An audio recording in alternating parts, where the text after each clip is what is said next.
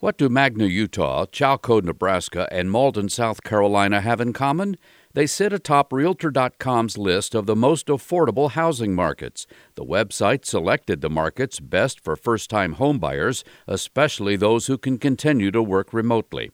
Millions of small restaurants shut down during the early days of the pandemic. Now, those that survive say they are fighting for their lives. Small restaurant operators are headed back to Capitol Hill to ask for financial help amid declining business and ongoing staff shortages.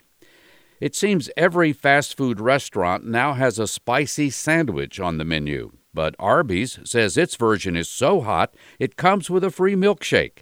From now through February 6th, Arby's is selling its new Diablo Dare sandwich. It costs $5.99 and includes a 12 ounce vanilla milkshake.